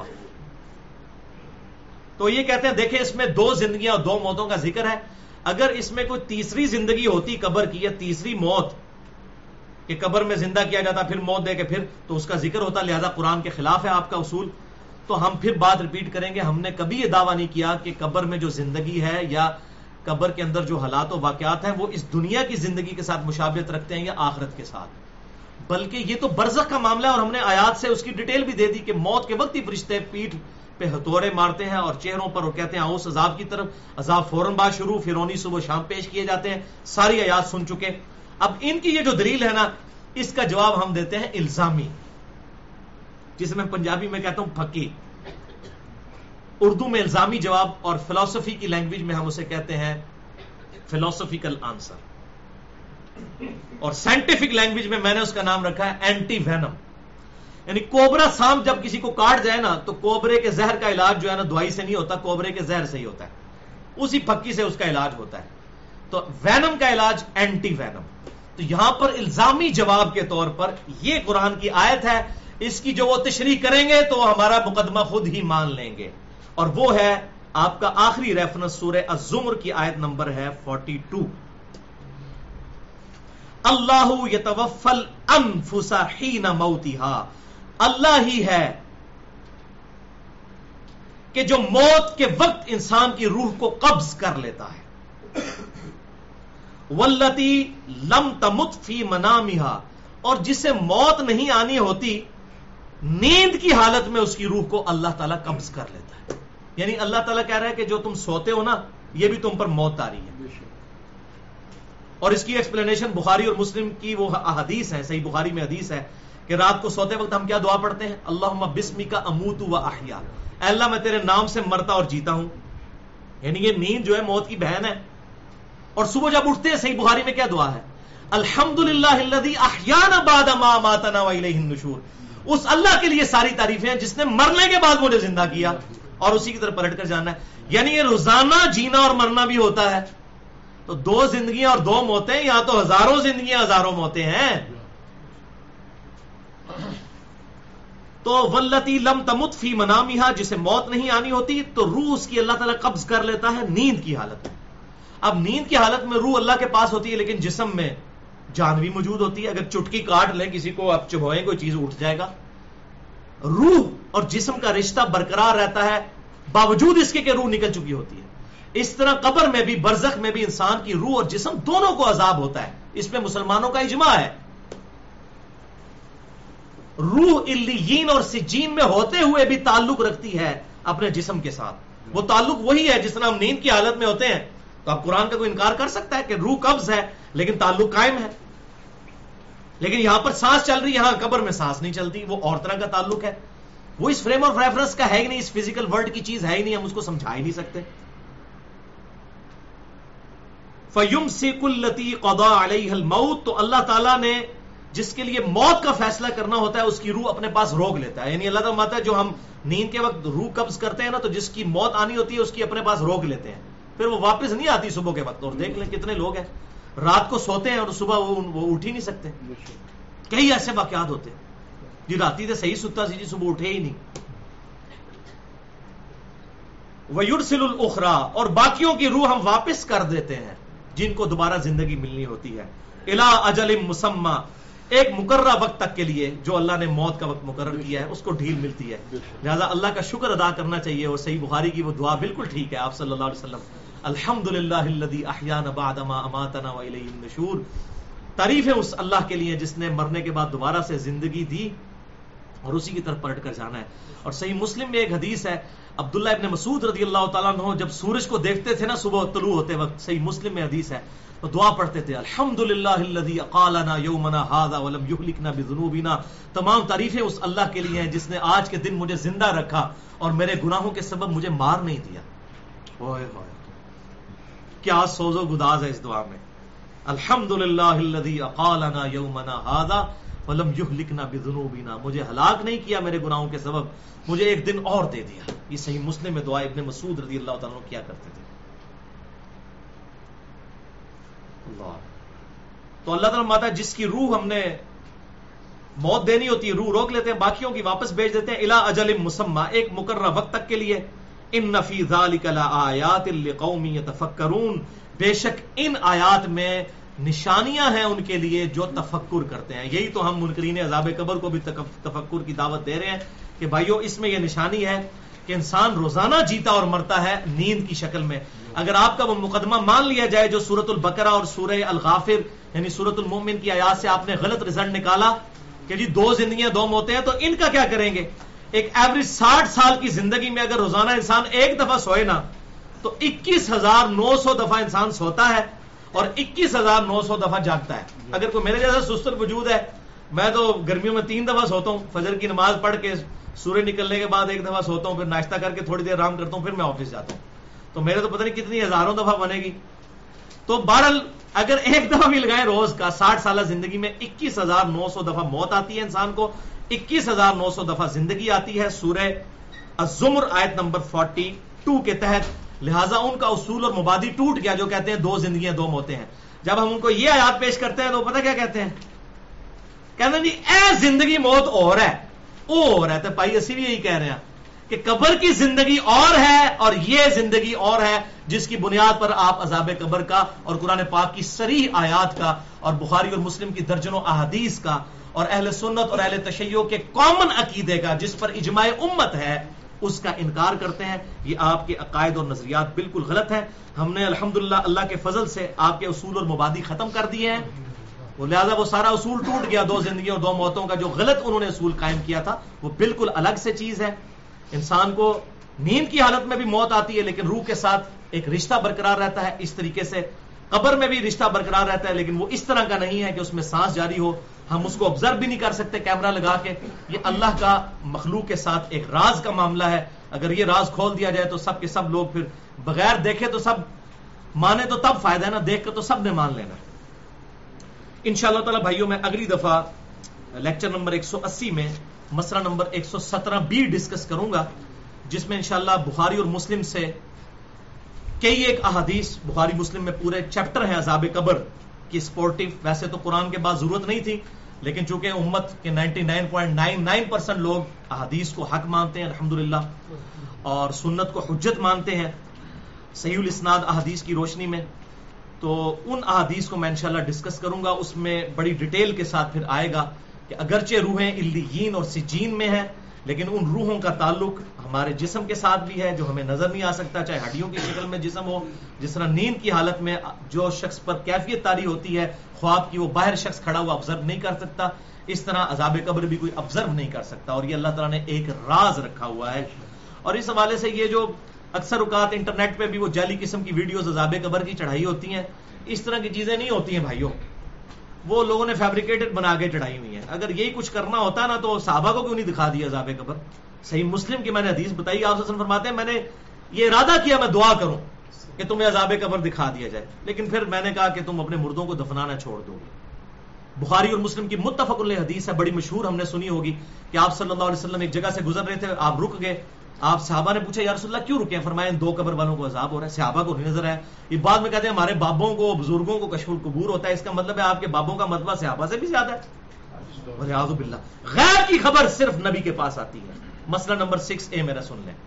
نبی کے علاوہ کسی کے پاس غیبی خبر نہیں آ سکتی. نبی کے بتائے سے ہو سکتی ہے، اور وہ بھی ظاہر ہے آپ کی مبارک زندگی میں بعد میں تو کوئی کمیونیکیشن نہیں. آج ہمارا سلاط و سلام آپ صلی اللہ علیہ وسلم تک پہنچتا ہے، ہم آپ سے کمیونیکیٹ نہیں کر سکتے. تو بخاری اور مسلم وہ دونوں میں حدیث ہے کہ آپ صلی اللہ علیہ وسلم فرمایا کہ اس ان قبر والوں کو عذاب ہو رہا ہے۔ اور کسی بڑی سبب سے نہیں ایک شخص جو ہے وہ پیشاب کے چھینٹوں سے نہیں بچتا تھا دوسرا چگلی کھایا کرتا تھا۔ پھر آپ نے ایک ٹہنی توڑ کر اس کے دو ٹکڑے کر کے قبر پر لگا دیا۔ آپ نے فرمایا میں اللہ سے امید کرتا ہوں جب تک یہ ہری رہیں گی ٹہنیاں آپ کی دعا کی برکت سے اور آپ کے مبارک ہاتھ لگنے کی برکت سے اللہ تعالیٰ ان کے عذاب کی تخفیف کرتے ہیں اس طرح کی کئی ایک احادیث ہے پھر بخاری اور مسلم میں کتنی احادیث ہیں کہ آپ صلی اللہ علیہ وسلم نے حکم فرمایا کہ تشہد میں جو ہے وہ عذاب قبر سے، دجال کے فتنے سے، آخرت کے عذاب سے، دنیا کی زندگی کی ذلت اور رسوائی کے اگینسٹ اللہ تعالیٰ سے ان چار چیزوں سے کہ پناہ طلب کرو۔ تو یہ ساری کی ساری چیزیں بار حق ہیں انشاءاللہ ہم اگلی دفعہ ڈسکس کریں گے۔ اللہ تعالیٰ سے دعا ہے، جو حق بات میں نے کہی اللہ تعالیٰ ہمارے دلوں میں راسک فرمائے، اگر جس بات میں میرے منہ سے وہ غلط بات نکل گئی، تو اللہ تعالیٰ ہمارے دلوں سے محف کر دے، ہمیں کتاب و سنت کی تعلیمات پر عمل کر کے دوسرے بھائیوں تک پہنچانے کی توفیق عطا فرمائے۔ سبحانک اللہم و بحمدک، اشہد واللہ الہ الا انت، استغفرک و اتوب الیک، وما علینا الا البلاغ المبین۔